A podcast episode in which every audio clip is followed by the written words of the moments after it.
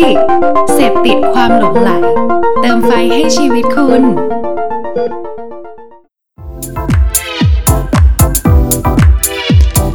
Level Up Podcast สวัสดีครับ นี่คือรายการ The Level Up Podcast นะครับ รายการที่ทำให้คุณเก่งขึ้น แม้สักนิดก็ยังดีครับ กับผมทศพลเหลืองสุพรครับ วันนี้เป็นโฮสต์คนเดียวนะครับ เพราะว่าน้องเก่งกับน้องโคกไม่สะดวกมาด้วยกันในวันนี้นะครับ ซึ่งก็บอกเลยนะครับว่า พลาดมากๆนะครับ เพราะว่าจริงๆ วันนี้เนี่ยหัวข้อ topic เราคุยกันเรื่องของทักษะในเรื่องของความคิดสร้างสรรค์นะครับหรือ creativity เล่าให้ฟังก่อนนิดนึงนะครับ ว่าทำไมถึงจะต้องคุยเรื่องนี้ ถ้าท่านผู้ฟังจำได้นะครับ ย้อนกลับไปประมาณสัก 1 หรือ 2 สัปดาห์ก่อนนะครับ เรามีการพูดคุยกันเรื่องของ skill for future นะครับ เราคุยกันว่าสิ่งที่จะต้องมีในอนาคตมีอะไรกันบ้าง แล้วก็สิ่งอะไรที่เคยมีอยู่แล้ว แล้วควรจะทำให้ดีขึ้นนะครับหนึ่งในทักษะเหล่านั้นมันคือความสร้างสรรค์ ผมรู้สึกว่าความสร้างสรรค์เนี่ยเป็นอะไรที่ใช้ได้ตลอดการนะครับ มันทำให้คนคนหนึ่งโดดเด่นเหนือกว่าคนคนหนึ่งได้ด้วยความสร้างสรรค์นะครับ เช่น ถ้าสมมุติว่าเรามีท่ากินอาหารที่พิเศษกว่าคนอื่นนะครับ หรือว่าเรามีวิธีในการทำอะไรบางอย่างได้สร้างสรรค์กว่าคนอื่น เราก็จะกลายเป็นภาพจำเราก็สามารถต่อยอดอะไรจากตรงนั้นได้นะครับ วันนี้ก็เช่นกันเรามาคุยกับหนึ่งในผู้ก่อตั้งเว็บไซต์ที่เกี่ยวกับ อวกาศคนหนึ่งนะครับเออเว็บไซต์เนี่ยชื่อว่า Space TH นะครับ ก็เป็นเว็บไซต์ที่ว่าด้วยเรื่องของอวกาศด้วยภาษาที่เข้าใจง่าย ในบางครั้งเนี่ยเข้าใจง่ายแล้วก็ใกล้ตัวถึงขนาดที่ว่า เป็นเรื่องผลบอลการแข่งขันวะที่เราสามารถโยงแล้วก็ผูกเรื่องกันได้นะครับ แล้วเราก็ได้อยู่กับทางหนึ่งในผู้ก่อตั้ง แล้วก็เป็นบรรณาธิการบริหารนะครับ คนนั้นก็คือน้องเติ้ลนะครับนัทชนน ดวงสูงเนินนะครับ ก็ขอเสียงปรบมือให้กับน้องนัทนนท์หรือน้องเติ้ลด้วยครับสวัสดีครับสวัเติ้สลดีครับสวัสดีครับขอบคุณครับขอบคุณที่ชวนมา เมื่อกี้พี่พูดซะยาวเลย แต่ว่าพี่จะพูดน้อยลงแล้วเพราะพี่เป็นคนครับถามนะครับ พี่อยากให้เติ้ลลองตอบดูว่าคำถามที่ทาง The Level Up สนใจ แล้วก็ทางคุณผู้ฟังสนใจเนี่ยจะมีเรื่องอะไรบ้างนะครับอือหืออยากให้เรื่องแรกคือก็คือว่า พูดถึงเรื่องของเว็บคอนเทนต์ก่อน เพราะจริง ๆ เอาตรงๆ คือ Space TH เนี่ย เราเราต้องออกเสียงไงว่ามันเป็น เอ่อ Space space th หรือว่าจริง ๆ จะเป็น space ก็ได้ เพราะว่าจริง ๆ แล้ว th ตัวข้างหลังเนี่ย หลายคนอาจจะเข้าใจว่าเป็นไทยเนาะไทยแลนด์อ่าอ่าไม่แต่ว่าใช่จริง ๆ แล้วว่าเราอยากให้คือเราชอบคำว่า space แล้ว space dot co หรือ com เนี่ยมันมีคนจดไปแล้ว อ่า เราก็เลยลอง เอ้ยทำยังไงให้มันพอมีอะไรต่อท้ายและความหมายมันยังเป็นเหมือนเดิมอะไรเงี้ย ก็เลยกลายเป็น space ซึ่งจริง ๆ มันก็คือ th ด้วยนั่นแหละ แต่ว่าอืมอืมเราก็สามารถอ่านได้ว่าแบบ space th หรือว่า space ก็ได้ ถ้าอย่างนั้นวันนี้เราขอเรียกมันว่าเป็น Space ละกันนะ ได้ครับ โอเคครับผม ก็อยากให้เต้นแชร์มุมมองก่อน ว่าในฐานะของเป็นเรียกว่า Publisher คนหนึ่งได้ไหมอือฮึได้ครับ ภาพรวมของเว็บคอนเทนต์ Publisher ต่างๆ มีเดียต่างๆ ตอนเนี้ยเป็นยังไงในความรู้สึกเต้นหมายถึงว่าของตัว Space TH หรือว่ารวมของรวมหมดเลยครับทั้งประเทศไทย ใช่ ถ้าของทั้งประเทศไทยก็จริง ๆ ต้องบอกว่าเมื่อสักประมาณเอ่อน่าจะ 3-4 ปีแล้วนะ ที่เราได้เห็นการเปลี่ยนแปลงครั้งใหญ่ในวงการเอ่อคอนเทนต์ที่เป็นฝั่งออนไลน์อะนะครับ คืออคือเมื่อก่อนเนี่ย ถ้าพูดถึงคอนเทนต์ที่เป็นออนไลน์เนี่ย เราจะนึกภาพว่าเอ่อคอนเทนต์ที่เป็นทีวี แล้วถูกอัปโหลดมาอยู่เป็นออนออนไลน์อืมนึกภาพว่าเป็นช่องทีวีธรรมดาทั่วไปนี่แหละละครแล้วก็ทำเป็นสำนักข่าวอ๋ออ๋ออ่าเป็นสำนักข่าวที่เอาข่าวที่เป็นข่าวทีวีเนี่ย ขึ้นมาอยู่บนออนไลน์อืมแต่ว่าช่วง 3-4 ปีที่ผ่านมาเนี่ย ต้นมองว่ามันเป็นยุคของ online native online native ก็คือเป็นสำนักข่าวที่ตั้งขึ้นมาเพื่อออนไลน์โดยเฉพาะครับไม่ว่าจะเป็นตระกูล .co อะไรทั้งหมดทั้งมวลเนี่ยนะครับ ใช่เออแล้วก็เอ่อพอ Space TH เข้ามาเนี่ย ต้นก็รู้สึกว่ามันเป็นอีกเป็นอีกหนึ่ง จริง ๆ เราคือเป็นอีกหนึ่ง .co ที่เข้ามาอืมแต่ว่าเนื้อหาเนี่ยช่วงหลังๆ เราจะเห็นว่าเนื้อหาที่เว็บเปิดใหม่เนี่ยมันจะเริ่มแคบลงแล้ว เราเริ่มเห็นเว็บที่มันเกี่ยวข้องกับวิทยาศาสตร์อะอย่าง Space TH เนาะเป็นวิทยาศาสตร์เกี่ยวกับอวกาศ โดยเฉพาะครับเราได้เห็นเว็บที่เกี่ยวกับศิลปะโดยเฉพาะ เกี่ยวกับดนตรีโดยเฉพาะครับเราก็เลยรู้สึกว่าเออช่วงหลังเนี่ยเอ่อเทรนด์ของเว็บที่มันเป็นออนไลน์เนี่ยกำลังมาแรง แล้วก็น่าจะเติบโตขึ้นได้อีกเยอะมากในอีก2อสปีที่จะมาถึงอืมครับคือความหมายคือว่าเติ้ลมองว่าในช่วง2อสปีที่ผ่านมาเราเห็นเว็บสำหรับ segment หรือความคำว่า niche มากขึ้นประมาณนั้นปะความคือสนใจคือเฉพาะคือตัวตอนแรกมันเป็นออนไลน์ที่เป็นที่เป็นแมสก่อนเนาะอ่าเช่น เช่นเอ่ออย่างตอนแรกเจ้าแรกเลยก็คือเป็นตระกูลเอ่อ Matter กับ Momentum เนาะที่เข้ามาอ่าใช่อ่า Matter กับ Momentum เข้ามาก่อน แล้วทีนี้ก็เริ่มมี The Cloud มี The Standard The นู่น The นี่อะไรเข้ามาตามไปหมดใช่ไหมครับ แต่ว่าด้วยด้วยตัวเนื้อหาเนี่ยก็คือยังมีความหลากหลายมากอืม แต่ที่ที่ต้นเห็นในช่วง2อสปีที่ผ่านมาเนี่ยคืออมเราเริ่มเห็นตัวเว็บที่มีความ niche มากขึ้นอืมอ่า ตรงเนี้ยต้นมองว่าน่าสนใจอืมเรามาพูดถึงเรื่องของใกล้ตัวบ้างพูดครับเรื่องของ Space นะครับ Space เนี่ย เราจริงๆ เราเรารู้ว่าเติ้ลตอบมาหลายครั้งแล้วแหละ แต่ว่าอยากให้เล่าให้คุณผู้ฟังของเลยว่าฟังเป็น shortcut นิดหนึ่งว่า เริ่มต้นได้ยังไงแล้วก็มี เพราะว่านี่เป็นหนึ่งในผู้ก่อตั้งครับใช่ไหมครับ มีทีมทั้งหมดกี่คนครับผมต อนนี้มีกันอยู่ประมาณ 10 คนครับอืมเพิ่มนี่จำได้ปะเพิ่มเพิ่มเพิ่มเพิ่มขึ้นมาเล็กน้อยอ่านะครับอ่าแต่ว่าตอนที่ตอนที่ก่อตั้งกันเนี่ยก่อตั้งกันประมาณประมาณ 2 3 4 5 คนนะครับ คือต้องอาต้องบอกว่า Space TH เนี่ย วัตถุประสงค์ของมันเนี่ยคือเราต้องการที่จะให้คนมองว่าอวกาศเนี่ยมันไม่ใช่เรื่องไกลตัวอืมซึ่งในช่วงแรกอะครับเอ่อมันเกิดจากมีเติ้ลแล้วก็โคฟ o u เดอร์อีกคนหนึ่งอะครับ ก็คือกรณ์อืมกรณ์เนี่ยเขาเป็นแฟนพันธ์แท้ระบบสุริยะ ก็คือไปแข่งแฟนพันธ์แท้ระบบสุริยะมา ตั้งแต่ตอนเขาอายุ น่าจะสักประมาณปประถมอะอืม น่าจะประประถมหรือว่าประมาณมต้นอะไรประมาณเนี้ยครับครับ ก็เรียกได้ว่าอายุยังยังน้อยๆเลยแหละอืมแล้วก็เหมือนกับว่ามีความชอบแล้วก็ทำเอ่อสิ่งที่ตัวเองชอบเนี่ยต่อมาเรื่อยๆนะครับอืมครับแล้วก็สุดท้ายเนี่ยพอความชอบเนี่ยมันก็ทำให้คนสองคนได้มาเจอกัน อย่างเช่นเต้นเนี่ยตอนนั้นเนี่ยก็เขียนบล็อกอยู่ครับเป็นบล็อกส่วนตัวชื่อว่า n a t n o n c o m แล้วก็เขียนเรื่องเกี่ยวกับ อีลอน มัสปล่อยจรวด SpaceX เขียนข่าวการค้นพบอะไรอย่างนั้นนะครับ เพราะว่าคอนเทนต์หนึ่งที่ทำให้ทำให้คนเอ่อรู้สึกว่า ต้นเหมือนกับต้นรู้สึกว่าตัวเองเนี่ย เริ่มมีคนเข้ามาอ่านเนี่ย เพราะว่าคอนเทนต์ของยาน New Horizon New Horizon คือยานที่ไปสำรวจดาวพลูโตเมื่อประมาณปี 2015ครับนะครับก็ก็ห้าปีก่อนครับก็เป็นจุดเริ่มต้นที่ต้นเขียนบล็อกมา แล้วพอต้นเขียนเรื่องยาน New Horizon เนี่ยที่เป็นข่าวใหญ่โตแล้วโอ้กลับไปไปสำรวจดาวพลูโตอะไรเงี้ยครับอืมก็ทำให้เข้าใจว่าทำให้เทรนด์ในเรื่องของอวกาศในไทยเนี่ยมันกลับมาอีกครั้งหนึ่งอืมนะครับแล้วก็หลังจากนั้นคือเราก็พยายามเขียนบล็อกเขียนอะไรต่อ แล้วพอปี 2017 เนี่ย ก็มีโอกาสได้ไปเจอกับกรนะครับ ก็เลยได้คุยกันแล้วก็เลยชวนกันว่าเออ มาทำเว็บที่มันเกี่ยวข้องกับสิ่งที่เราชอบกันเถอะ ซึ่งสิ่งที่เราชอบเนี่ยมันไม่ได้จำกัดอยู่แค่ว่าอวกาศวิทยาศาสตร์ หรือว่าอะไรเงี้ยครับ แต่ว่าอย่างอย่างเต้นเนี่ยชอบ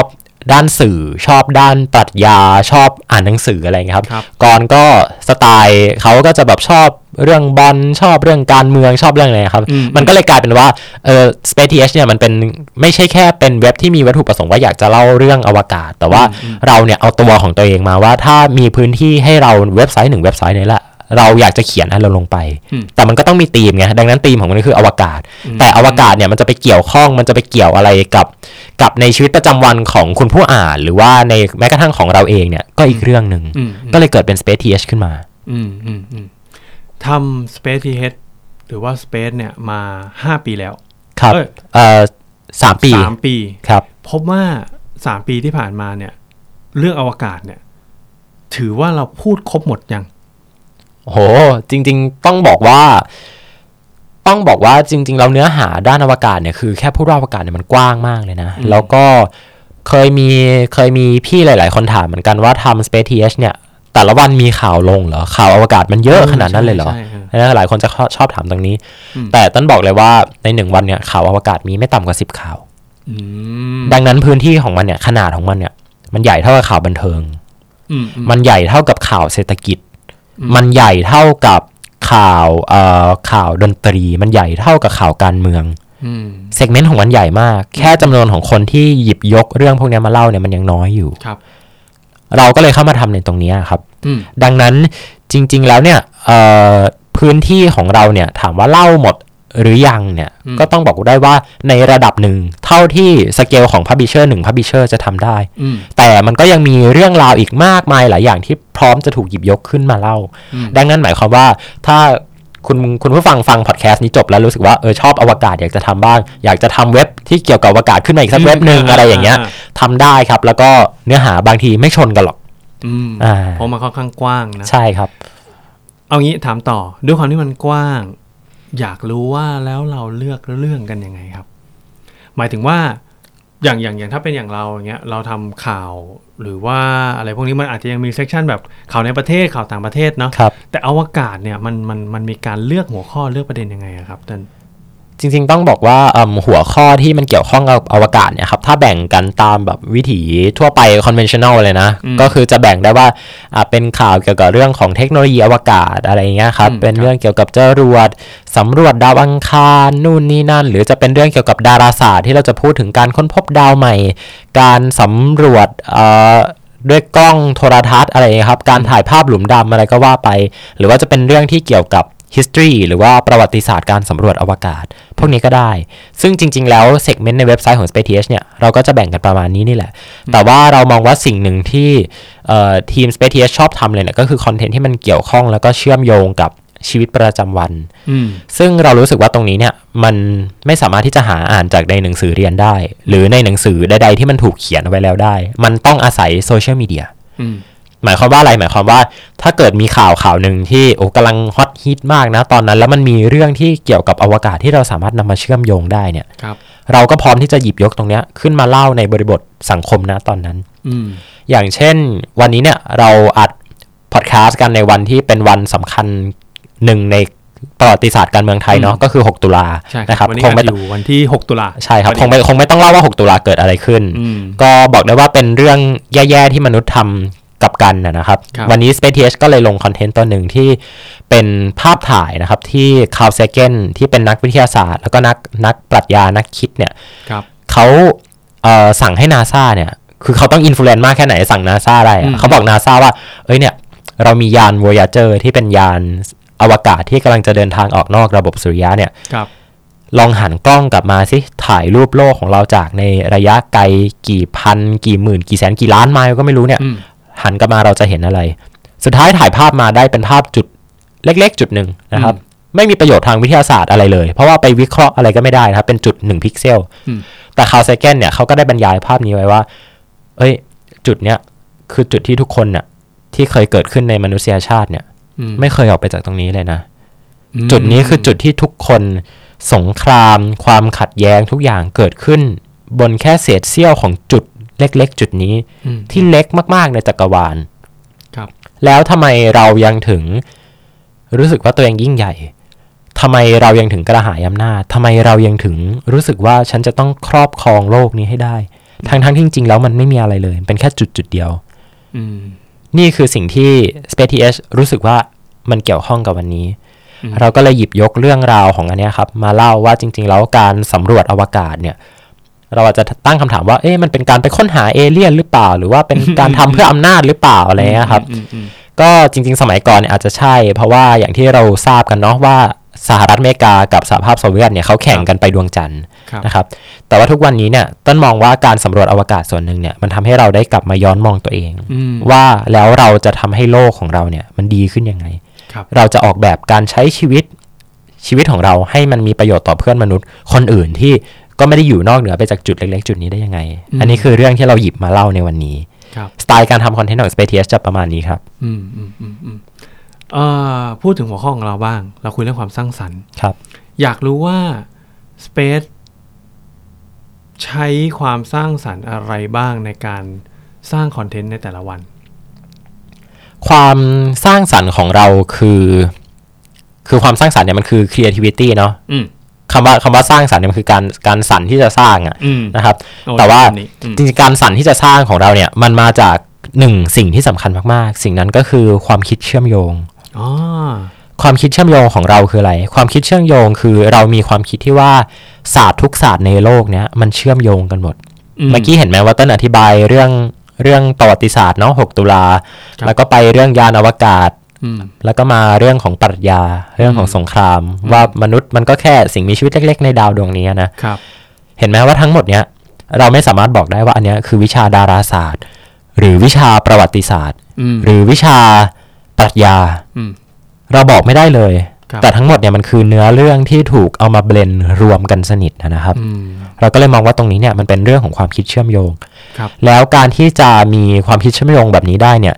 เราต้องมีความคิดสร้างสรรค์ก่อน สร้างสรรค์ออกจากกรอบที่สังคมอาจจะ stereotype เราว่าเป็นเว็บอวกาศมันต้องเนิร์ดแน่เลย มันต้องไม่ดูบอลแน่เลย อืมอืมอืมแล้วเป็นไงเมื่อคืนเมื่อคืนก่อน เมื่อคืนก่อน ครับผม ครับ เนี่ยสไตล์มันก็จะประมาณเนี้ยครับ เรามองว่าอันเนี้ยคือความคิดเชื่อมโยง อืมอืมอืมเติ้ลเคยพูดเอาไว้จากการสัมภาษณ์นะนะครับว่าครับ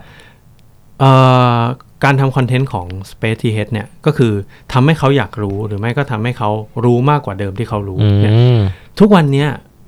สองสิ่งเนี้ยทำให้เขารู้หรือไม่ก็รู้มากขึ้นเนี่ย ยังคงเป็น key concept ของเราอยู่ไหม ยังคงเป็น key concept อยู่ เพราะว่าทุกครั้งที่เราทำคอนเทนต์เนี่ย เรา คือหลายคนอาจจะบอกว่าคอนเทนต์ที่ดีคือคอนเทนต์ที่ย่อยง่ายเนาะอืมทำให้คนอ่านแล้วเข้าใจทันที อะไรก็ว่าไป แต่ว่าสำหรับเราเนี่ย เรารู้สึกว่าเรื่องแหมเรื่องอวกาศเรื่องฟิสิกส์อะไรพวกนี้เนี่ยมันยากเนาะอืมการที่เราจะไปเข้าใจแบบ dynamic ของควอนตัมภายในหลุมดำอะไรอย่างเงี้ย คือมันอืมมันมันมันยากอยู่แล้วแหละ มันไม่ได้ง่ายอืมแต่ว่าสิ่งที่เราทำเนี่ยเราก็คือเราทำยังไงก็ได้ให้ความยากนั้นอะมันคู่ควรแก่การเข้าใจครับ อ่าพอมันคู่ควรแก่การเข้าใจแล้วเนี่ยไม่ว่ามันจะยากแค่ไหน คนอ่านหรือว่าคนที่เข้ามาดูเนี่ยเขาก็จะมีความรู้สึกว่าเอ๊ะอยากจะลองเก็บเอา keyword ตรงเนี้ยไป search ต่อพอ search ต่อเขาก็จะเริ่มรู้ต่อและสุดท้ายนะ มันไม่ใช่การที่เราอธิบายเรื่องใดเรื่องหนึ่งไปแล้วจบครับแต่มันคือการพยายาม inspire เขาให้เขาค้นหาเรื่องต่อไปอยู่ว่า เอ๊ะแล้วมันจะไปยังไงได้ต่ออะอย่างเช่นเรื่องอวกาศกับปรัชญาอวกาศกับศิลปะ อวกาศกับดนตรีเนี่ย มันทำให้คน มันมันมันดึงเอาคนในแต่ละเซกเมนต์สมมติว่าบอกว่าคนชอบดนตรีอย่างเงี้ยอืมเฮ้ยมันมีอวกาศที่มันเกี่ยวกับดนตรีด้วยอะมันมีคนที่เอาคาบการโคจรของดาวเคราะห์ต่าง ๆเนี่ยเออมาแปลงเป็นเสียงดนตรีได้ด้วยนะอืมอืมอืมหรือว่าปรัชญาอย่างเงี้ย นักปรัชญานักสังคมศาสตร์เข้ามามองอวกาศว่าเออมันก็มีนักดาราศาสตร์นักวิทยาศาสตร์ที่เอาหลักการพวกเนี้ยมาใช้ในการอธิบายความเป็นไปของมนุษย์โลก อย่างล่าสุดเติ้ลไปคุยกับอ่าอาจารย์บุรินทร์กำจัดภัยอะนะครับครับผมเป็นอาจารย์ที่มหาวิทยาลัยนเรศวรนะครับ ก็อาจารย์ท่านทำเอ่อเอาโมเดลของ thermodynamic เนี่ยที่เป็นหลักฟิสิกส์ที่อธิบายเรื่องของอุณหภูมิเนี่ยอืมอืมอืมมาจับกับหลักเศรษฐศาสตร์อ๋ออ่ามาอธิบายเศรษฐศาสตร์ว่าโมเดลเศรษฐศาสตร์ที่เรามีทุกวันเนี้ยมันยังไม่ครอบคลุม แล้วมันยังไม่ครอบคลุมยังไง เรามีอะไรที่จะเอามาอธิบายได้นอกจากสังคมศาสตร์ได้บ้าง ทฤษฎีของความยุ่งเหยิง chaos อะไรต่างๆเนี่ยฟิสิกส์มีคำตอบในส่วนนี้ นะครับเห็นไหมว่ามันเป็นการเชื่อมโยงเอาศาสตร์ต่างๆ เข้ามารวมหากันแหละมอันเนี้ยต้นมองว่ามันคือเรียกได้ว่าเป็นความเซ็กซี่ของของเนื้อหาที่เป็นความคิดเชื่อมโยงเลยดีกว่าอืมเราสนใจเมื่อกี้ที่ที่เติ้ลพูดเรื่องหนึ่งเติ้ลพูดว่าคอนเทนต์ที่ดีเนี่ยมันมันจะต้องมีความเชื่อมโยงนะครับ ทีนี้อยากให้เติ้ลลองนิยามความความหมายของคอนเทนต์ที่ดี ให้ฟังหน่อยว่าสำหรับเติ้ลแล้วเนี่ย การอ่านคอนเทนต์สักอย่างหนึ่งการดูคอนเทนต์สักอย่างหนึ่งเนี่ยที่คอนเทนต์ที่ดีเนี่ยมันคืออะไรครับ ก็อืมเติ้ลเคยจริงตอนแรกเติ้ลก็ถามตัวเองมาเหมือนกันนะว่าอืมคือคือคือคือคอนเทนต์เนี่ยคืออะไร คือคอนเทนต์ที่ดีคืออะไร แล้วคอนเทนต์คืออะไรอะเติ้ลไปได้ไอเดียตรงเนี้ยมาจากการที่ได้เอ่อได้คุยกับพี่ปองอะครับพี่ปองจักรพงศ์คงมาลัยครับผมแห่งก็เป็น Moonshot บอสใหญ่อ่า Moonshot นะครับก็พี่ปอง เขาก็ถามว่า ณัฐนนท์ you คิดว่าคอนเทนต์ที่ดีเนี่ยคืออะไร อ่า you คิดว่าคอนเทนต์คืออะไรอืมเติ้ลก็นึกว่าเออคอนเทนต์เนี่ยคือ จะต้องมีประโยชน์เหรอคอนเทนต์คือจะต้องเอ่อจะต้องเป็นข่าวเหรอจะต้องเป็นความบันเทิงอ่านและสนุกหรือเปล่า พี่ปองบอกคำเดียวต้นคลิกเลย พี่ปองบอกว่าคอนเทนต์เนี่ย คือการทำให้พึงพอใจอืมอ่ายังแค่ไงครับยังไงครับ แค่การทำให้พึงพอใจเนี่ย ก็เป็นคอนเทนต์ได้แล้ว มันหมายความว่า ทำไมต้นถึงได้ชอบอ่านเรื่องราวเกี่ยวกับอวกาศอ่าฮะเพราะต้นอ่านอวกาศแล้วต้นพอใจอืมให้ต้นไปอ่านเกี่ยวกับเอ่ออะไรดีเอ่อดดนนตตรีรีดนตรีอ่าดนตรีดนตรี สมมตินะ ต้นเฉยๆ ไม่ได้พอใจขนาดนั้น มันแปลว่าคอนเทนต์ที่ดีสำหรับต้นเนี่ยคือเรื่องอวกาศอืมอ่าเนี่ยเป็นคอนเป็นเป็นคอนเทนต์ละดังนั้นการทำคอนเทนต์คือการทำให้คนที่เป็นกลุ่มเป้าหมายของเราเนี่ยพึงพอใจอืม ดังนั้นต้นก็มาถามตัวเองแล้วว่ากลุ่มเป้าหมายของตัวต้นเองที่จะทำสเปซเนี่ยคือใครอืมต้นก็คิดว่าอ๋อมันคือคนที่อาจจะชอบอวกาศ มีความรู้อะไรสักเรื่องแบบพวกเนี้ยมาในระดับหนึ่งแล้ว แต่ว่ายังเชื่อมโยง ไม่ได้ดีเท่าไหร่นะอาจอาจอาจจะติดภาพจำอะไรบางอย่างมานะครับอืมดังนั้นเป้าหมายของต้นเลยเนี่ยคือต้นจะทำไงให้คนกลุ่มเนี้ยพอใจ อืมต้นก็เลยคิดว่าคิดกับทีมอะว่าอ๋อถ้าอย่างนั้นอะเราเอาเรื่องที่คนเขาน่าจะสนใจอยู่แล้วอะมาผูกโยงเข้ากับเรื่องอวกาศครับอันเนี้ยสำหรับตัวต้นเองแล้วก็ทีม Space TH เนี่ยอันเนี้ยคือนิยามของคอนเทนต์ที่ดี ว่าทำยังไงให้คนที่เข้ามาอ่านแล้วเขาพอใจอืมพอเขาพอใจสิ่งที่จะเกิดขึ้นก็คือเขาเข้ามาอ่านอีก เขาส่งต่อ หรือเขาอยากที่จะรู้ในเนื้อหาที่มันลงลึกมากขึ้น อันเนี้ยเนี่ยคือเกิดจากการที่เขาพอใจ ต้องทำให้เขาพอใจก่อน ดังนั้นถามว่าอะไรบ้างที่จะทำให้เราไม่พอใจ น่าจะเคยเรียนแล้วก็เจอครูที่แบบดุมาก สอนไม่รู้เรื่องอืมแล้วก็ยังจะว่าเราอีกว่าอุ้ยสอนขนาดนี้ทำไมยังไม่เข้าใจเลย ไม่อยากจะสอบผ่านหรือไงอะไรอย่างเงี้ยครับครับอันเนี้ยเราไม่พอใจนะเออเราไม่พอใจที่ทำไมนะก็ไม่ได้อยากจะรู้จะมาให้รู้ทำไมเห็นไหมอันนี้ไม่ใช่คอนเทนต์ละอืมเพราะคอนเทนต์มันต้องทำให้เราพอใจ แต่ถ้าเจอครูที่แบบอ่าเราอาจจะชอบเล่นเกม แล้วครูสอนคณิตศาสตร์อ่าชอบตีดอทอ่าชอบตีดอทอ่าโอเคแล้วครูก็บอกว่า ครูมีสมการทางคณิตศาสตร์อันหนึ่งที่ถ้าแกเข้าใจเนี่ย แกจะเล่นดอทชนะ เออเอออันเนี้ยมีมีฮ้จุยดเชื่อมครูเล่าให้ผมฟังหน่อยผมอยากรู้เอ้ยแต่ว่าถ้าแกอยากจะเข้าใจเนี่ยแกต้องเข้าใจหลักเมทริกซ์ก่อน อ่า ต้องเข้าใจเมทริกก่อนอืมต้องเข้าใจลีเนียอัลจิบราก่อน แกอยากจะลองมาเข้าใจตรงนี้ดูไหม ซึ่งถ้าแกเข้าใจตรงนี้แล้วเนี่ย โอ้ย แต่ละแมตช์เนี่ยแกชนะแน่นอนครูการันตีครับเห็นไหมความอยากเริ่มมาแล้วโอเคเนี่ยอันเนี้ยอันอันเนี้ยคือคือนิยามของคอนเทนต์ที่ดีสำหรับเรา แล้วเราใช้หลักการอันเนี้ยครับในการทำ Space TH ครับผมเอ่อพูดกลับมาพูดภาพรวมบ้างนะคครัรับบถ้าเราจะเห็นได้เลยว่าช่วงเนี้ยบรรดาเว็บคอนเทนต์หรือว่าสายมีเดียพับ l ิเชอร์ต่าง ๆ เนี่ย มันจะมันจะมีคอนเทนต์สายหนึ่งที่ค่อนข้างมาแรงมาก มันคือคอนเทนต์สายธุรกิจ อือหืออืม เต้นมีความเห็นยังไงบ้างเกี่ยวกับเรื่องนี้ครับ ที่ว่าเดี๋ยวนี้อะไรก็ต้องธุรกิจธุรกิจกันหมดการตลาดบ้างบิสเนสบ้าง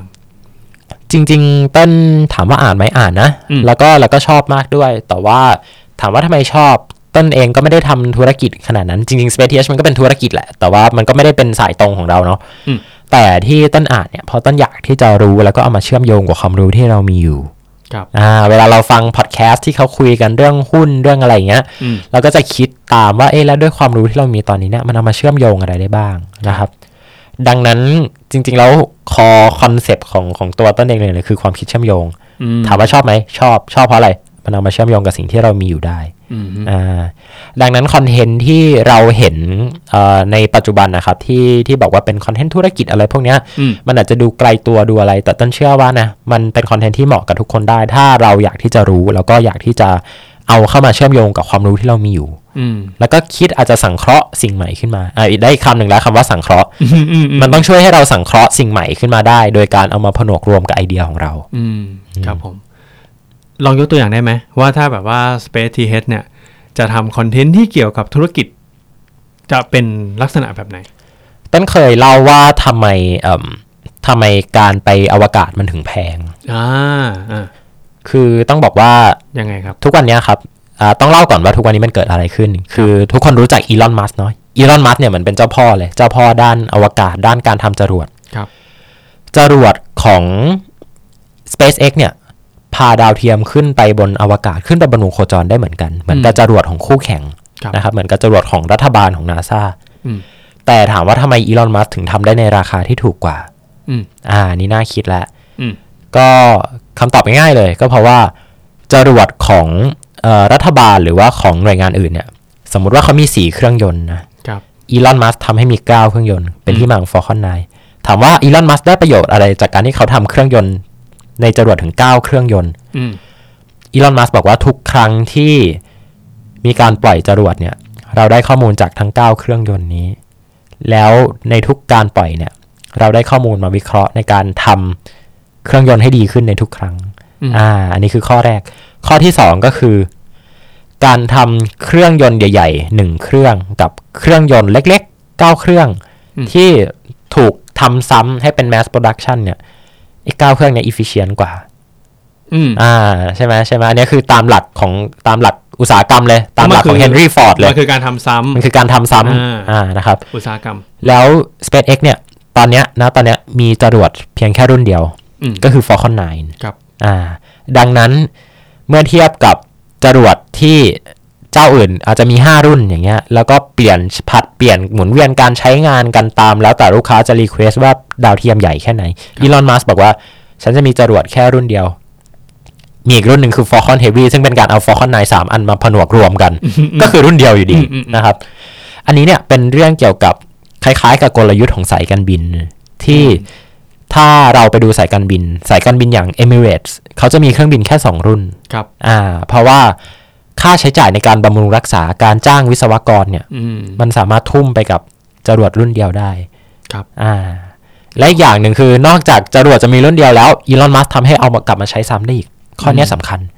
การ reusable การใช้ซ้ำแล้วการใช้ซ้ำที่ efficient ที่สุดไม่ใช่การใช้ซ้ำแบบจอง แต่เป็นการใช้ซ้ำแบบมีตารางบินที่แน่นอน เหมือนสายการบินอืมอีลอนมัสทำตรงนี้ได้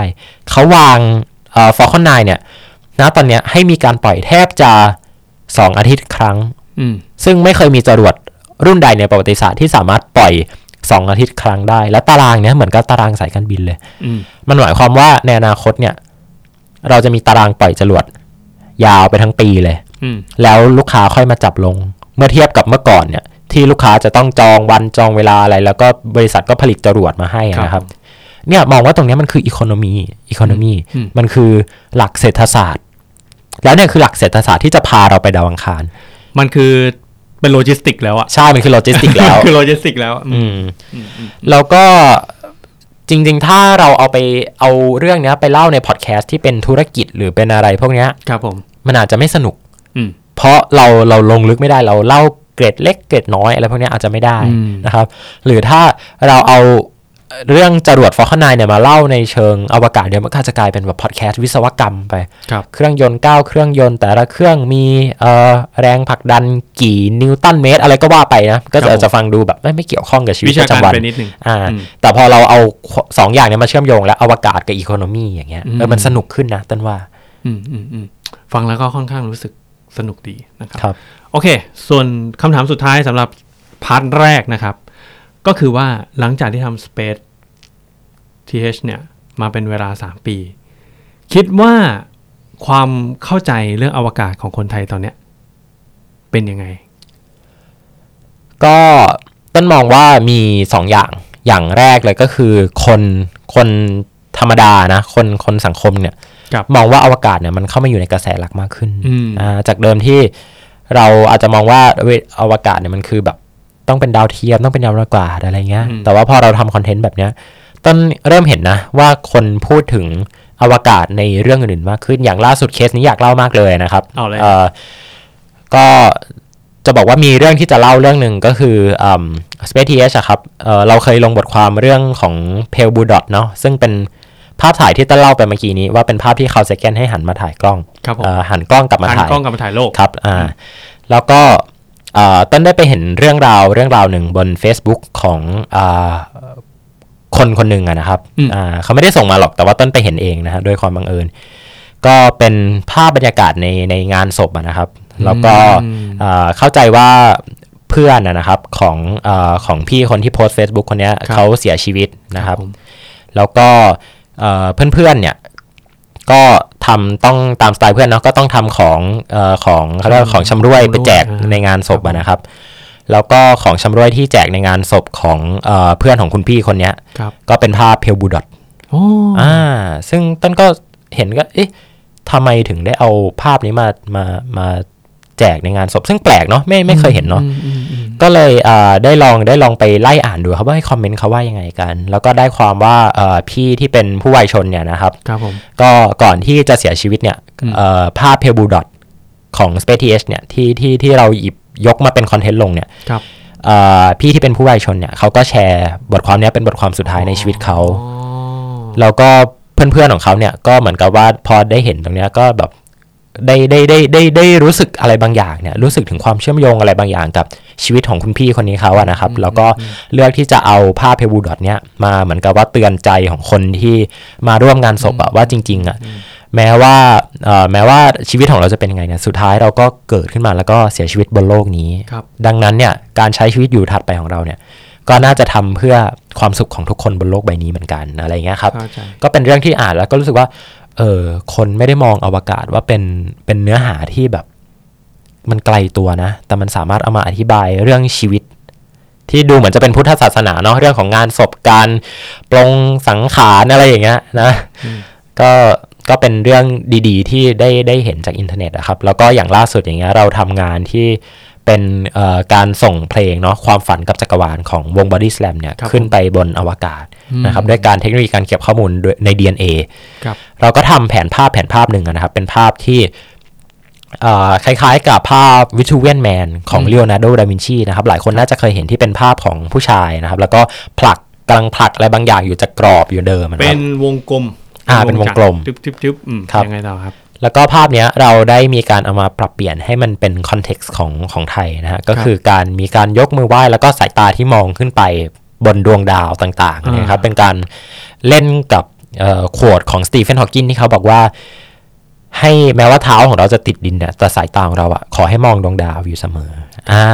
อันนี้ก็จะคล้ายๆกับเพลงความฝันกับจักรวาลของพี่ตูนเนาะที่บอกว่าเออเนี่ยเราเราเกิดบนโลกเนี้ยในในที่พี่ตูนเขาบอกว่าเป็นคุกสีครามเนี่ยแต่เราก็ยังมีความฝัน นะครับผู้สร้างของเราก็ยัง